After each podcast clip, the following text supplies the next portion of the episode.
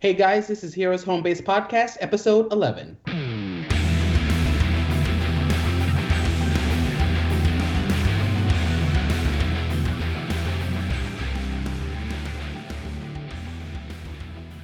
What's going on, guys? This is Rob. Hey, this is Mark. Hey, what's going on, guys? This is Rich. So, boys, what's going on this week? Feel like it's been forever. I think it's only been a week though, right? I enjoyed our conversation with Gibbs, so that was a really good interview. It was good to talk to him on a personal level. Yeah, and I got some good feedback from my coworkers regarding our Christmas uh, episode. That What'd they, they really to say? enjoyed. They just enjoyed it. They liked the kind of our banter back and forth. They liked the part about you talking about you work for a, lux- a luxury drinking company and you Beverage know, company. so- a beverage company. And so they liked the banter, you know, of us, our conversation back and forth, and how natural we were, and the story, the comic stories that we co- were Christmas based that we covered. So they like they enjoyed that. So we got, I got some good feedback from my coworkers that listen. All right. So, we got any emails? Uh, yeah, we got one from our uh, our lone uh, emailer, uh, Herb. Our loyal listener, Herb. I appreciate you always emailing in, Herb. Um, I do recommend you put your email in the bottom of the email next time because it looks like he put this entire thing in the subject line. So I didn't know you could have that many characters in the subject line, but it's okay, Herb. We love you anyway. Uh, all right, so this is from the 10th. Wokeman, LOL. You guys have done it again. Great topic, and one that gets me a bit, quote, triggered. The Watchmen was one of my first loves in the graphic novel world. The show, I believe, was a complete mutilation, and I wish people weren't so fixated on it hating each other. I'm pretty sure that most of us in the comic book world don't want racism to be the key focus of our entertainment. Mark, Rob, Rich, keep up the good work. No matter your creed, race, religion, or class, it's all about good friends and a love for comic books. Side note, thanks for sharing Batman Damned or Batman's dong in Damned. Now I know why he is Batman. And that is it. Thanks, Herb. Thank you, Herb. what else we got from her? Just started the Amazon Prime original The Boys. Good choice, Herb. I uh, I indulged in that one a few months back. Have you guys checked this shit out yet? Um, absolutely crazy. Didn't think I could hate superheroes like I do in this show. I highly recommend it if you haven't had the pleasure. I was hooked on the first episode when the quote Flash equivalent, A Train, accidentally hits the main character's girlfriend while he was running at full speed. Bug meets windshield.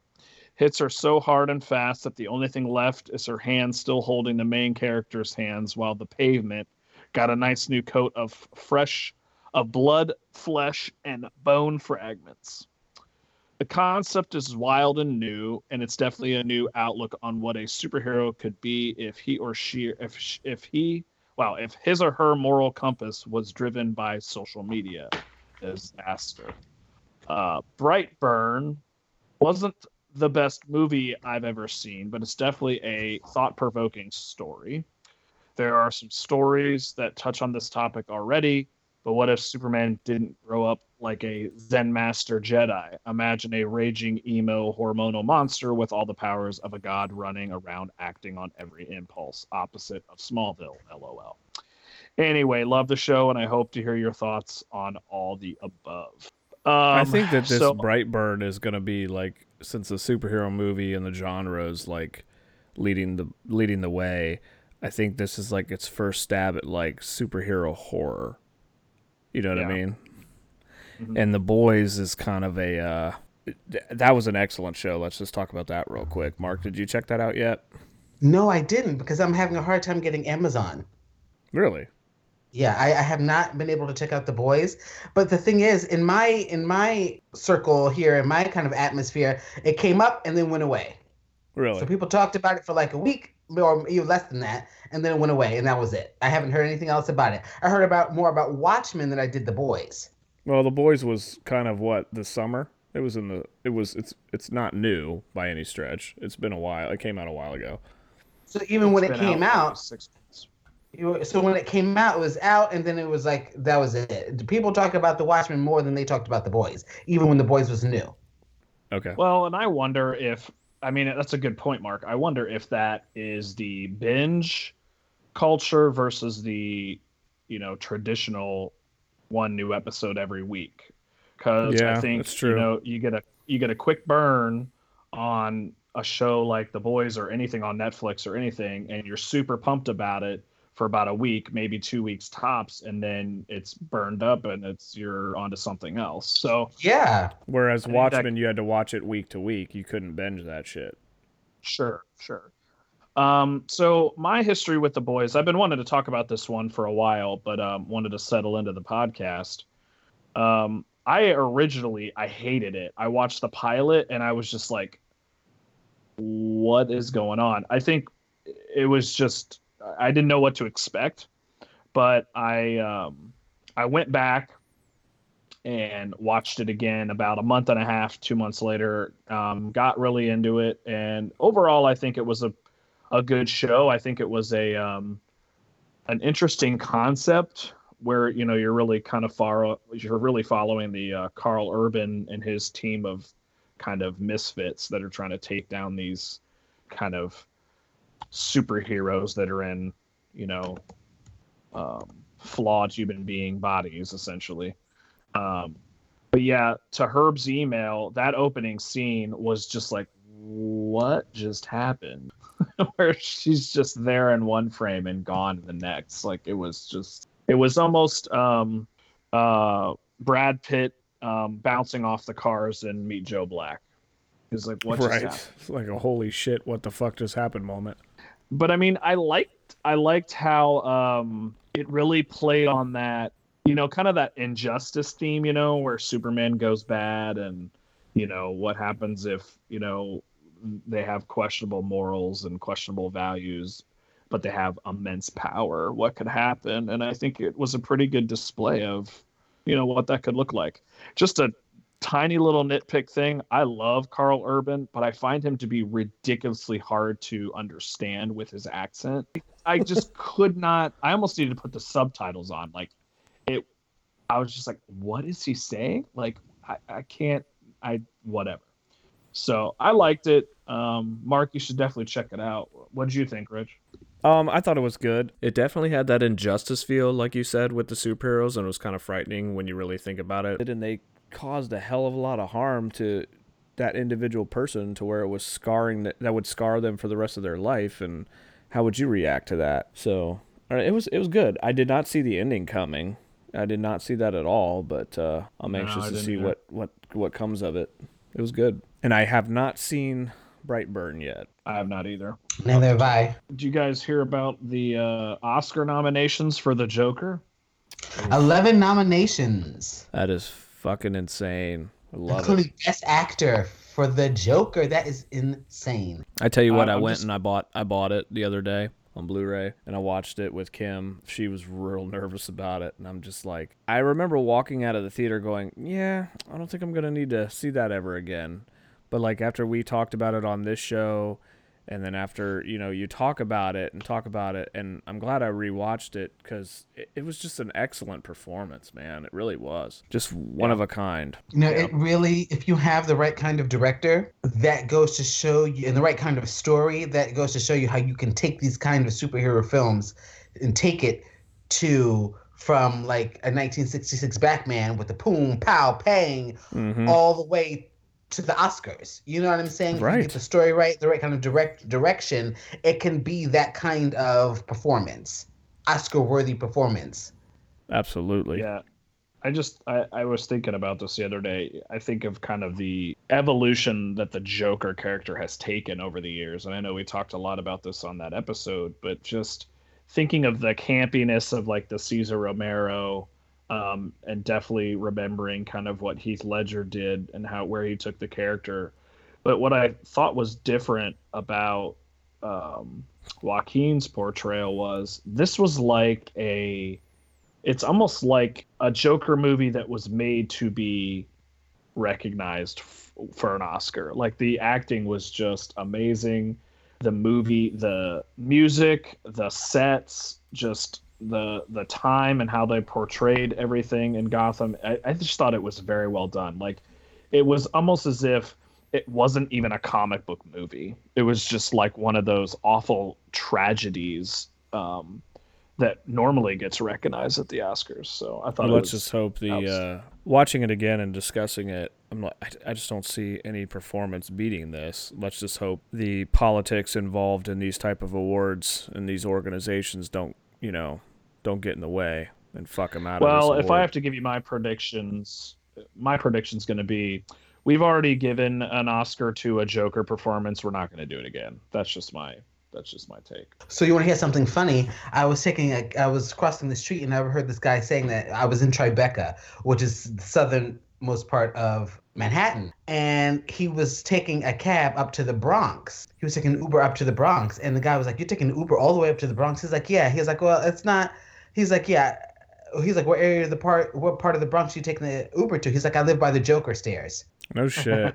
so that's the thing now that people know that he's like, where do you live? Where part of the Bronx? I need, I live by the Joker stairs. So people say that now. That's like a thing now. The Joker stairs. That was the best part of that movie when he was like just full on. The switch had been flipped. He was in costume, like going down those stairs, and like this motherfucker is crazy. And the soundtrack overall was pretty damn amazing. So, what else you got, Mark? So I recently saw the latest trailer for the Birds of Prey movie, and everybody that listens to this and knows me knows how much I love Birds of Prey, and it looks like somebody shit confetti. This movie is so bright and like loud and pink and fluffy, and it looks like somebody shit a can of confetti, and it's like it's just like fireworks all over the place. It's just like somebody shit the Fourth of July. It's just like I'm not you interested. were pumped about this. I, th- movie. I think I it looks was, like complete I'm not. shit. It looks it stupid. does not look like anything the Birds of Prey that I know. it looks like another excuse to have a sexualized Harley Quinn on the movie screen. It looks awful. when you were talking about these characters on the show, I just th- this movie looks like fucking shit. I mean, Harley Quinn, like I said, is not in the Birds of Prey. So why are we trying to kill two birds, no pun intended, with one stone? Let's let's just make a Birds of Prey movie, but let's make a Harley Quinn movie slash Suicide Squad sequel here. Like and I know Right. they're doing that, but it's like I'm so fucking tired of the Harley Quinn bullshit, man. These, what I've seen in these trailers, it is I'm not sorry, the Birds people that are listening to this that love the character, but I'm kind of over it. I'm over it. I'm over what they've done with the character. Like, bring back the original. I'm good with that. Like, I loved her presence, um, even in the the um, the Arkham video games was amazing. It was kind of like her traditional character, you know, taken to the next level. But it's just, it's just, it's done. It's burned. I have no d- this. I have no desire to see this, and Neither for- do I. You can how can ha- how can you have the Birds of Prey with no Barbara Gordon? Right. She's the one who started it. I read Here's something that they were. She's not in it because they're trying to do a Batgirl movie. I'm like, well, so like, let's have a cameo. Let's have a. no, it's a new Fifty Two, not that not the adult Barbara Gordon that started Birds of Prey. It's a new Fifty Two Br- Batgirl. Here's Bottom what I line is. Barbara Gordon is the Birds of Prey. Yeah. She is. Here's what I don't like, understand. You can't fucking. I don't know. Go ahead. Here's Rob. the thing, though. How can um, we can't get the uh, Snyder cut, but DC and Warner Brothers are going to sign off on that? Explain that one to me. I don't know, Yeah, man. I think point. that Snyder cut's gaining quite a bit of traction. Hopefully, hopefully we'll see it soon. We'll see. I mean, I'm gonna. I'm a. A part of me doesn't want to go see it. A part of me really doesn't want to go see it. I just don't feel like it'll do well. I just don't. I mean, i first of all, the title's way too long. Oh my god, yeah. I have to see how I feel. I I- nah, I'm not gonna see it. Margot Robbie was great in Suicide Squad. Like that movie was hot shit. I mean, it did. I mean, it was the tenth highest grossing film in 2016. So I mean, that's probably why Warner Brothers. Oh, it had a it had an all star cast, man. It had Will Smith in it and shit. Like everybody goes to see those movies, but like I thought it was stupid from a comic book movie perspective. uh, some boxes were checked and this was a success so that's why we're going to continue to run this thing well, and also in another trailer news, I saw the trailer for Morbius, Mm-hmm. which is a Spider-Man uh, universe character, and that looked excellent. Yeah, I saw that. I, I didn't see the whole preview, but I saw it when I was scrolling on social media. I did see that they're doing and our that. favorite, our favorite Batman makes a cameo at the end. Michael Keaton is in it. Is he? Yeah, he makes a cameo at the end of the trailer, so he's in it because I think they might be trying to build a Sinister Six movie. And he was what in uh, the, The Spider-Man movie? Vulture. That's right. That's right. So So Morbius, it, it looks excellent. I mean, for a Sony picture, you know, an association with Marvel, it looked really good. So I'm excited about Morbius. Well, what do we? uh So we're good with the emails. We're good with. uh We didn't have any Facebook follow-ups, did we? No, well, I've seen a couple of new hits, a couple of new views, but that's it. So, speaking of crazy ass superhero shows, I was thinking uh, tonight we could discuss the uh, ultimate battles or ultimate matchups in comic books. What do you guys think about that? I have a good one that comes to mind. Sure, yeah, let's go for it. Rob, you got something? Uh, matchups, absolutely. I got one for you. All right, Mark, what you got, man? Avengers Under Siege. It started about issue 273 and went all the way to issue 277, where it was one of my favorite lineups of the Avengers. And it's where the Masters of Evil orchestrate and take over and beat the Avengers. They take over Avengers Mansion and they beat the Avengers. And it is like hell trying to get back into the mansion. And they beat Hercules to a pulp. I mean, he had brain damage. He was in a coma. He was like at death's door. This is one of my favorite storylines because typically the villains they orchestrate things, but not to this degree that I've seen. Right. I mean, they they they got Hercules away from the team, and they got him drunk, and they drugged his drink. And it, even when he was so drunk and like not.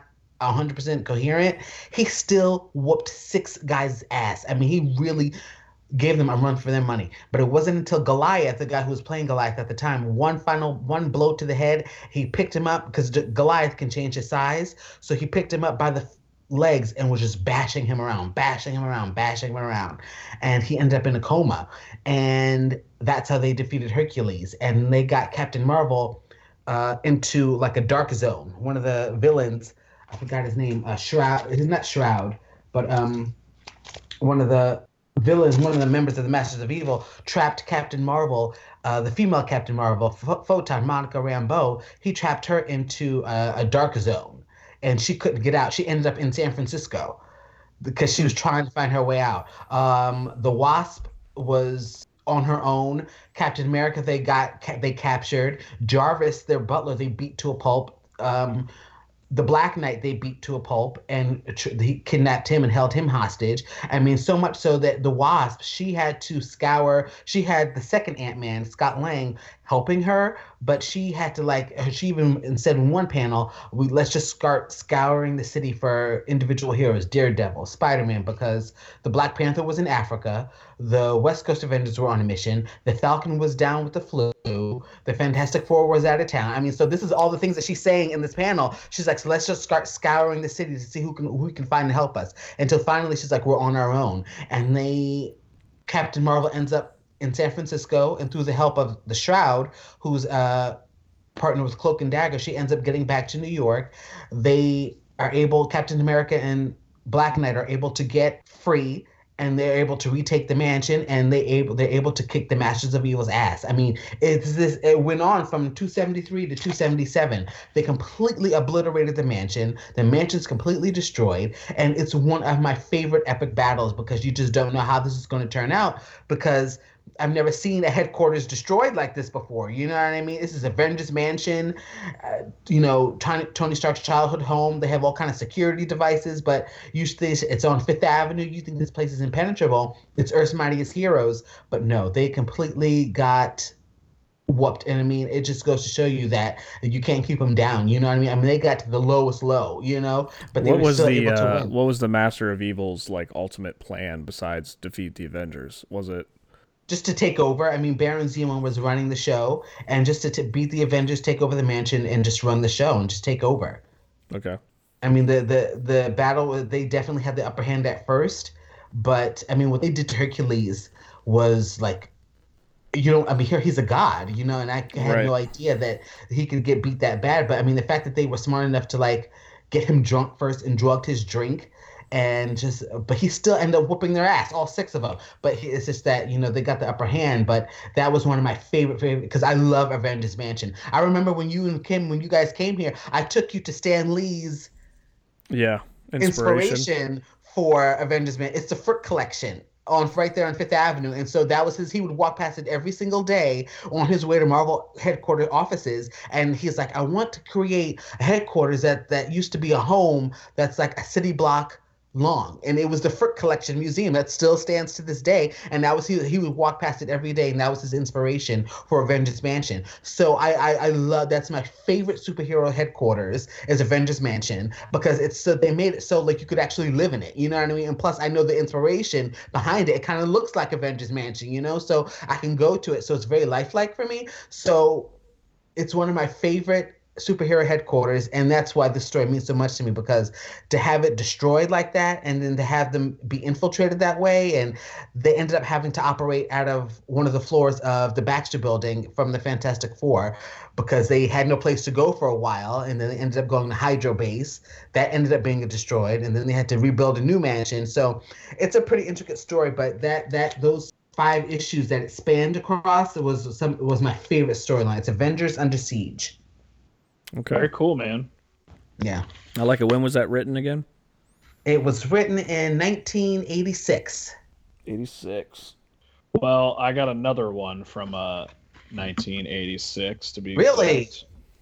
Uh, I don't know if any of you have heard of it. You know, just a little book uh, from Frank Miller. You know, The Dark Knight Return. So you pretty much had to wait till the very end. But I always thought, and you could definitely tell that um, some inspiration for Batman v Superman was pulled from the pages of this book. Yep.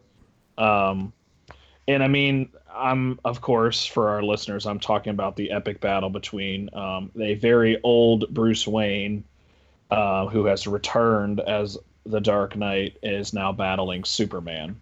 The battle actually doesn't go on for too long. Um, it only spans about um, you know six pages or so. But you know, Miller's style is each page has like ten separate panels on it, and it doesn't um, till about halfway through that you know Bruce ignites a uh, kryptonite arrow, um, and then really starts taking it to Superman. Although he gave him an honest, I would say, go. Um, that's not really true. Superman, I think, pretty much just didn't kill him. Um, but the thing that strikes me about this particular battle, you know, is I think it speaks to the courage of Bruce Wayne. I think it doesn't matter who he's actually fighting. If it's like if it's a battle that's um, necessary or if if it's in line with his principles, he's gonna fight you. It doesn't matter if you you know you're the man of steel or you're a crook on the street. So I just really liked the um, the way the story was told, um, but then um, how he ends up pretty much having a heart attack. Of course, if I'm that old and I'm carrying around, walking around in armor like that, I I probably have a heart attack too. But I just remember Um, the artwork of that. It was like the heart monitor yeah, yeah just going beep, you know? That's true, Yeah. Rob. Speaking of to Batman's courage, that's really it's like it's almost like he doesn't even think whether or not he can win. He just goes, just dives in. Well, and like I, I I just I have the book in front of me here, so it's just like he pretty much takes a heel to Superman's chin. So Superman's bleeding now, and he's like, "I want you to remember, Clark, in all the years to come, in your most private moments." And now he has him by the throat. I want you to remember my hand at your throat. I want you to remember the one man who beat you and then there's the heart monitor and he flatlines and just passes out again um, there's so much in this book um, rich i don't i think you and i didn't even pick this up until because i'm looking at the 10th anniversary edition so we didn't pick this up until probably 96 97 maybe Yeah, somewhere like that.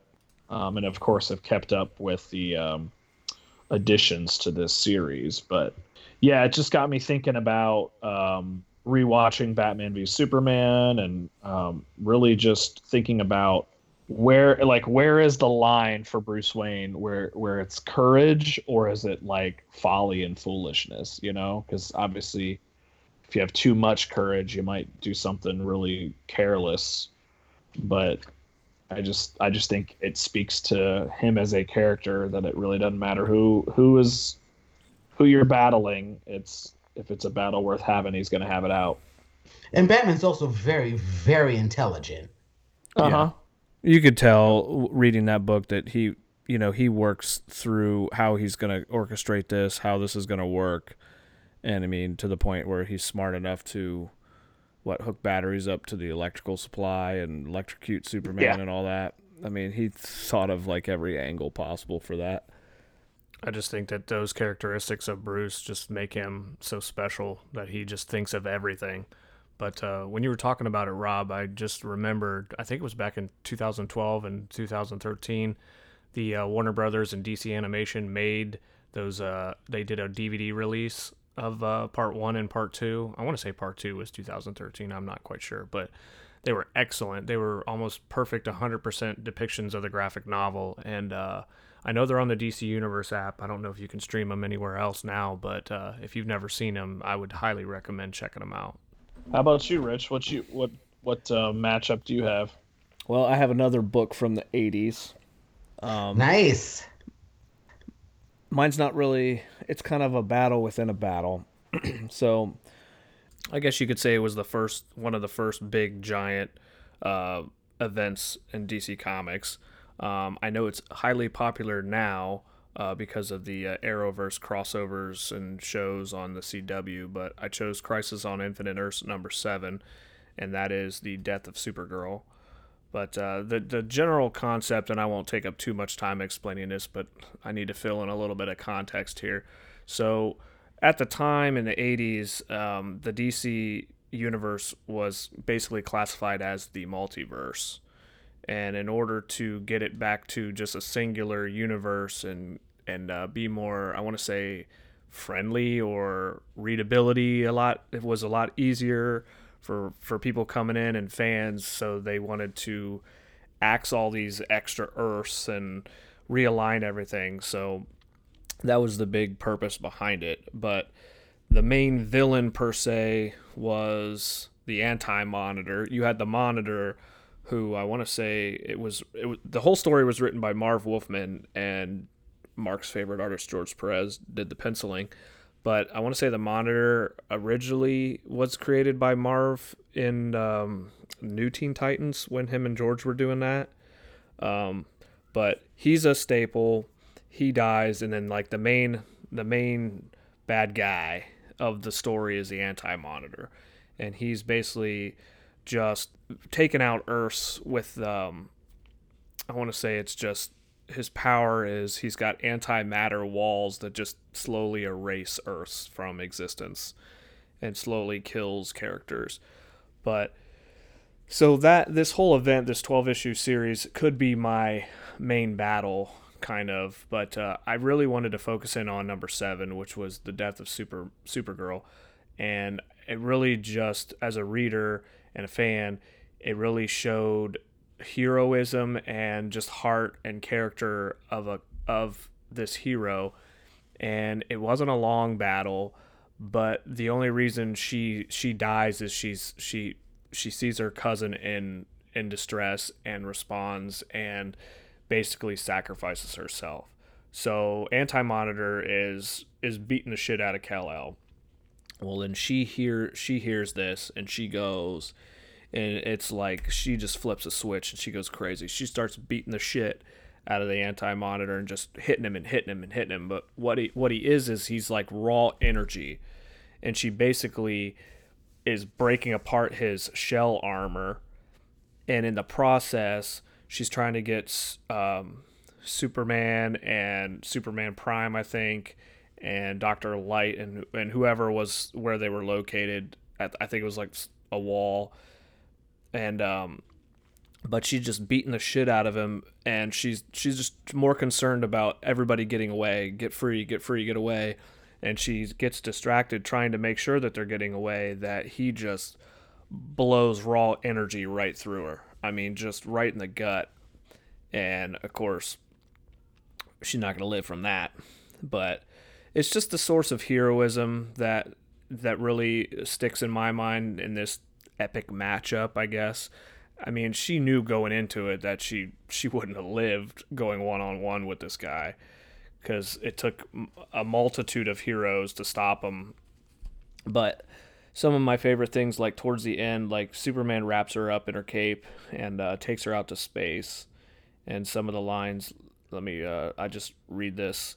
And now, Kara, you are gone, and I grieve. I live on, hurt, but not disillusioned, sad, but still hopeful that the dreams shared by you and me and all those others, those with special powers, and especially those with none, those dreams of peace and hope can still come true. We live on remembering and honoring the past, but always looking to the future. Goodbye, Kara. Linda Lee, Supergirl, I will miss you forever. So that is my epic matchup. That was the original Supergirl, wasn't it? Yeah. I don't know. It's like it kind of goes back to that like ultimate sacrifice, being a hero. It's kind of the things that just draw you back into comics. You know what I mean? Right. And these are these are stories that don't happen very often. So when you lose somebody, Yeah, it's kind of one of those shock factors where it's like, wait, I thought these people were invincible. I'll, you know, they'll come back from that, and then, you know, sometimes they do, and then sometimes they don't. I didn't have that feeling until they killed Barry Barry Allen. yeah, That's when it hit me because I Barry think I was Allen Barry Allen died in the very next issue, and it uh it took fucking what like twenty years before he came back to comics. I mean, like that, our that's what generation, hit me. That's when it's like, whoa, our these people can generation, die. when we thought of the Flash, it was Wally West. You know, yeah Barry Yeah, Allen, Wally West was our Flash because I mean, this is what the year after all of us were born. yeah. Yeah. It's funny how great comics were back before we were around. I know it's true. It, I, I just I, I laugh at that because like we could pick anything relevant, but we're still going back to stuff that like we were infants when it came out, and we we pick these stories over modern modern battles or modern matchups. You know what I mean? Some of this stuff happened before we were born. I know. Well, do you guys want to stick with uh, the uh, the the traditions of our show and and rank these epic battles slash matchups? So we've got the Avengers Under Siege, then we've got the Dark Knight Returns, and that's Superman versus Batman, and then we got uh, Crisis Number Seven, Supergirl versus the Anti Monitor. Go ahead, Mark. Where are you at? Avengers Under Siege is in first place for me. Then second place is The Dark Knight Returns, and then third place is Supergirl versus Anti Monitor. Okay. Rob, what you got, man? Uh, I'm actually, I'm gonna have to go with um, Crisis, issue seven. So Supergirl versus Anti Monitor. Um, then I'm gonna go with The Dark Knight Returns. And Mark, I'm gonna rank yours third only because I have not uh, read that. So, um, but um, I'm. It sounds like an amazing set of uh, issues there. It really was. So I will put uh, the Avengers Under Siege in third place. All right. Rich, what's yours? I really like your matchup, Rob. Because I mean, that's such an epic do. story. I love Frank Miller. Um, But I don't yours is a yours is one of those iconic universe matchups, though. Yeah, but As yours soon is. as you def- says yours, Rich, I automatically knew what the cover was. You know. Yeah, I mean, all right. I'll go with Crisis Number Seven, Supergirl versus the Anti Monitor, and then I'll go with Frank Miller's Dark Knight Returns, Batman versus Superman, and then I'll go with Avengers Under Siege. And like like like Rob said, Mark, I'll have to check out your uh, Under Siege book. Sounds good. It really is. Please do like check it out. Good storyline. Anybody got any honorable mentions? Any other good battles that you were thinking about that you didn't Um, really bring so- up? I don't know if they were good battles, but I think um, Oh come on, I you got to pick Robin versus Jubilee from DC versus Marvel. Come on, bro. well, actually, what I was gonna say was just the DC versus shit. Marvel. Well, what I liked about those four issues, the awful writing aside, is I liked the conversations that came about because of those four issues. And in fact, it was that um, story that Mark and I first bonded over in the eighth grade. You remember that, Right. Mark? Yes, I 'Cause do. We were talking about who would who would win in a matchup, the Hulk versus Superman, and sadly, you were on the losing side of that fight. But yep, yep. Whatever. uh, honorable mention. I mean, it Okay. has to be Okay. it has to be you know DC versus Marvel just because of um, I think the comic book culture and the conversations that came along with it. So that's where Well, let's not forget also on along similar lines is uh, JLA versus the Avengers, yep. which I'm holding in my hand. Kurt Busiek, George Perez, 2003. I 2003. did start reading that again. Such a good one. Such such a good story. I I mean, I have it. I'm here holding it here in my hand, and it's such a good story. That was the uh, the four part series that I needed you to have George sign, but then he didn't show up. Yeah. I don't know. My other hon- mention was obviously the epic, you know, death of Superman battle between Superman and Doomsday. I mean, that's pretty iconic, but it's an epic battle, but I think it's overdone. I think it's definitely a notch in comic book history. Right. Yeah, Um, I think that story in particular was a notch in like pop culture history, where even the True. mainstream media, as I think Gib was talking about on our last episode, it just hit the non-comic book world as well. The thing that I remember about that though, do you remember that poster of the casket mhm. Yep. and then all the the superheroes behind it? I thought Yeah. that was I always I remember seeing that in the continent one of the one of the shops right off the French Market in the continent back in the day. Remember, because that was I was like, what happened to Superman? And then it was a couple years later that we Rich and I first read that story because we got in the combo pack. Remember that? Oh yeah. I don't know, dude. Like I, I was really dwelling on, you know, should I pick that because it's a pretty epic battle matchup, whatever. I mean, it took forever, but I I really wish that uh, like I, I've watched the new animated uh, movie of that, Mhm. and if you go back and read the books, like for its time, like the JLA was shit in that. Like it was like I don't know, Maxima. like third, Boost your third, baby. third tier JLA members for Christ's sake. Like, Ice. and like the real ice, right? And fucking Guy Gardner, his bitch ass. You think Blue about it, like the real JLA didn't show up until they were walking his casket. I'm like, where the hell were you at, Wonder Woman? Where the fuck were you, Batman? Like, to me, I don't know if the story necessarily stands the test of time when you get down to the details of it. It was like you said, it was a pop culture event. It's a it's a major event in history, but like, was it really? To me, it seems a little rushed. You know what I mean? Well, yeah, you didn't even know who he was. Yeah. It's like, who is this cat? I don't know. So So I didn't pick that. Did you guys have any other ones? Here we are talking about it. I didn't pick that. Um, there's one. So I remember when we were collecting, I loved the Batman Superman book. Mm-hmm. And I remember um, they went to this is when uh, Michael Turner was doing the artwork, and they went to Apokolips. And I remember Batman actually punched Darkseid. Yeah. I was like, oh my god! Of course, he was wearing all sorts of armor, but again, I mean, he has to. But while I was thinking about this um, Dark Knight Returns fight, it reminded me of man, he could just vaporize you with his eyeballs, and well, I guess Superman could do So that too. mega, uh, mega beams. So that was one another honorable mention that came to mind. Yeah. What are you? Uh, what are you guys reading? Anything new that we talked about for the new year? Any resolutions on anything? Uh, I have not picked up anything new yet. Um, I know we talked a little bit that we picked up um, Matt's um, Hawkeye. I did read that, so that's the only new stuff I've written. I was probably going to stop in the Written or the- read? I'm sorry. That was that he wrote. Um, that's something that I that I picked up new. I was probably gonna stop in the ogre in the next couple of weeks and just maybe check out some new stuff. Maybe broaden my uh, horizons a little bit in the new year. Um, so nothing new on my end, but um, it won't be Green Lantern. I can tell you that much.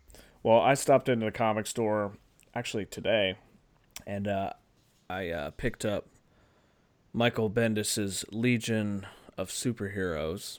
Interesting. Um, I'd seen a lot of the press on it, and uh, there's three issues out now, and uh, I was gonna pick it up earlier, but decided to get that, and then I'm hoping to uh, take uh, Matt Rosenberg's advice and seek out Bendis's Daredevil run from back in the day. So I'm gonna do some research and try to try to locate all those books, and then maybe um, start collecting the current Daredevil run, which I heard is really really good. So might do that. So You know, I was thinking about at least doing some research and maybe checking out the uh, Ultimate Spider-Man that Bendis did from uh, Matt's interview.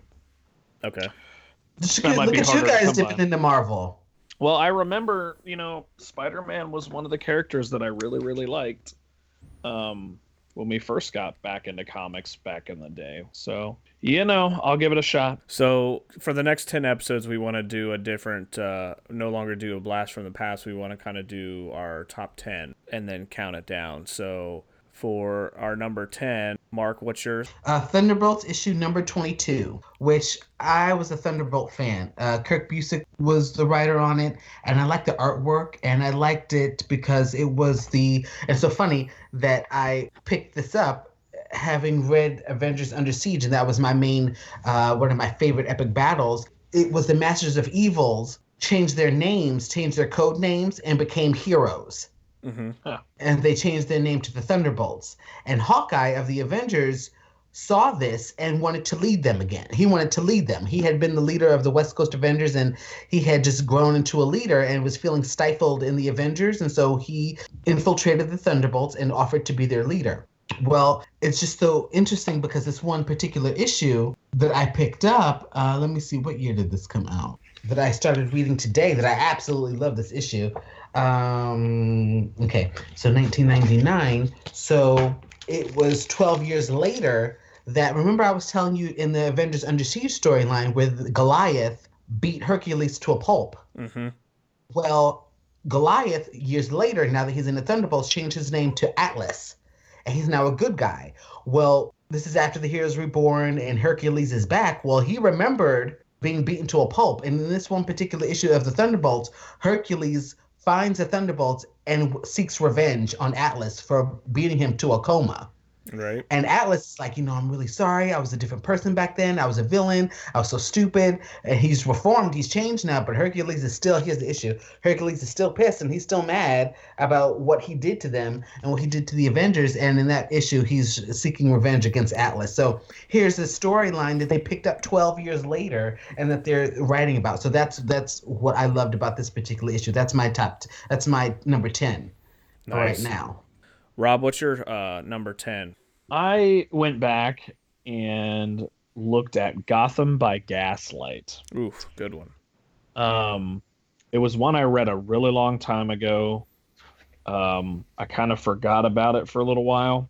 Um, this once again is uh, from the 80s. Um, a big year for Batman, 1989 to be exact. Right. Um, so this one was just a. It, it wasn't what you would consider an else world, you know, where you take the comic character and just completely do whatever the hell you want to him.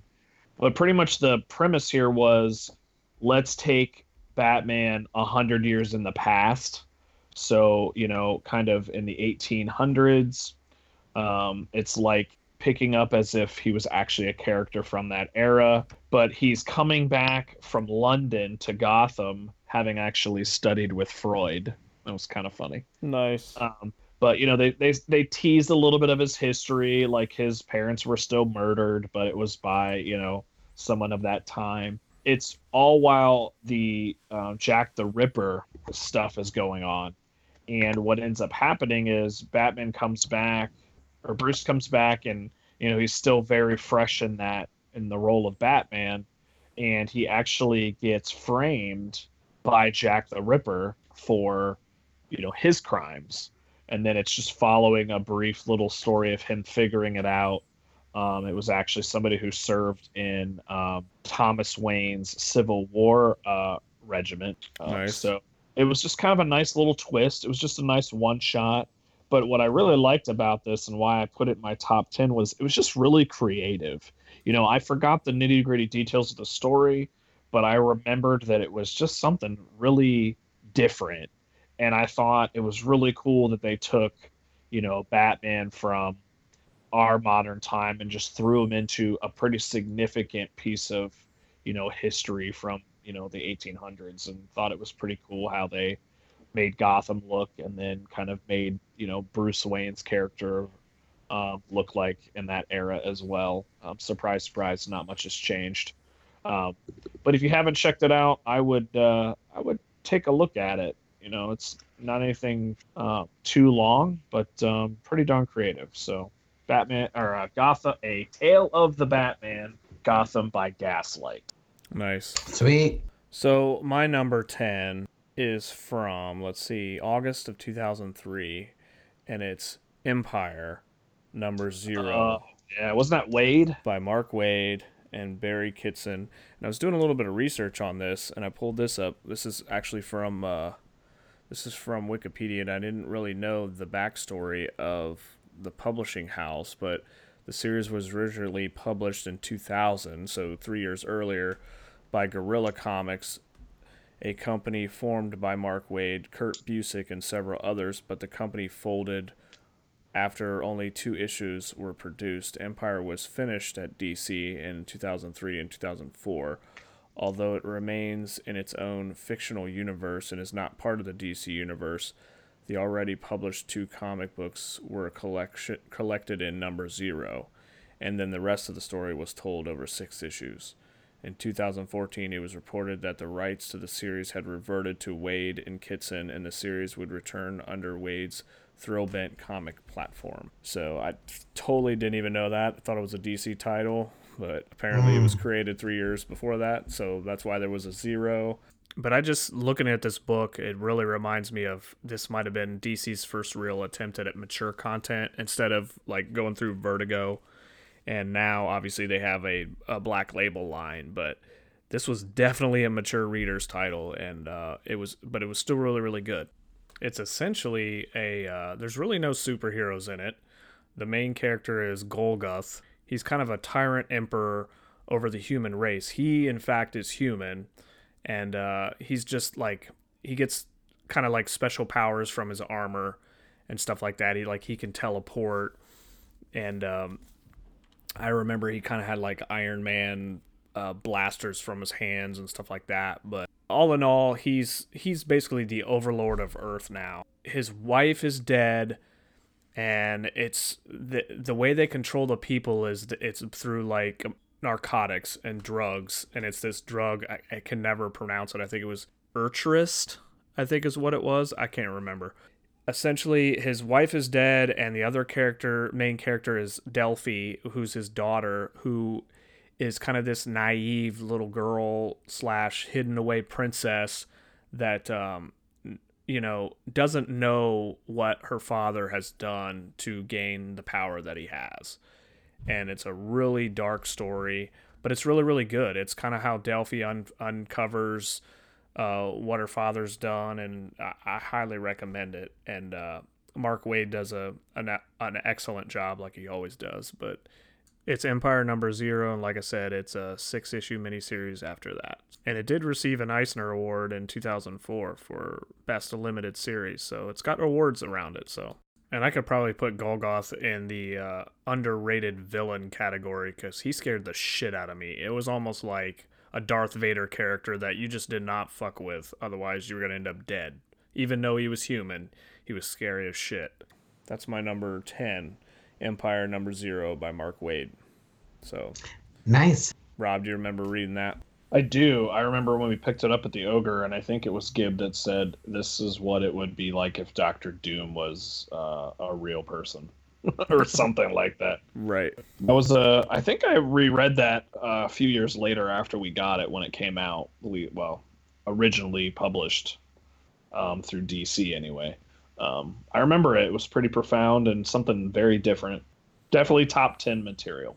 Oh, um, uh, an honorary mention for this episode. I think it's interesting. So we're recording this the day before Martin Luther King's uh, birthday. Well, when we celebrate his birthday, and that was actually the weekend that we started our quote comic club.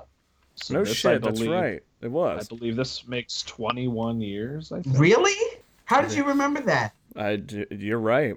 How did you remember that? Just remember it, man. Rich and I would always shoot each other text messages on and off. I don't know why we cut you out of the anniversary celebration over the last couple of years.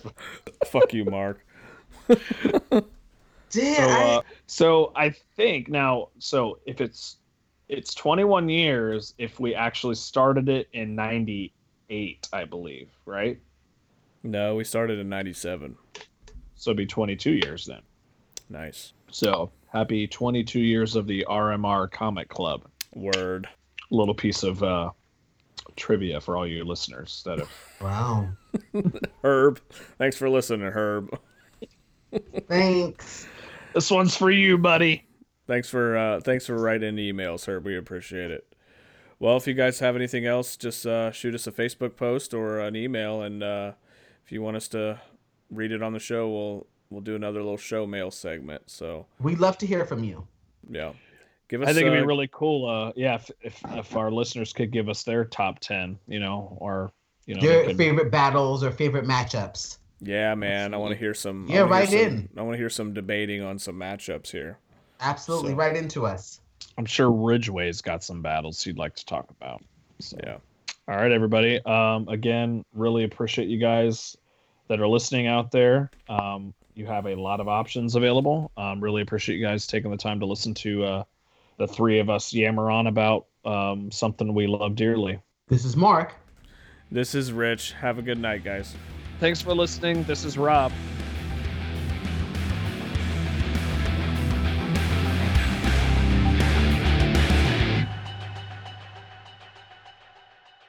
Thank you for listening to this RMR production.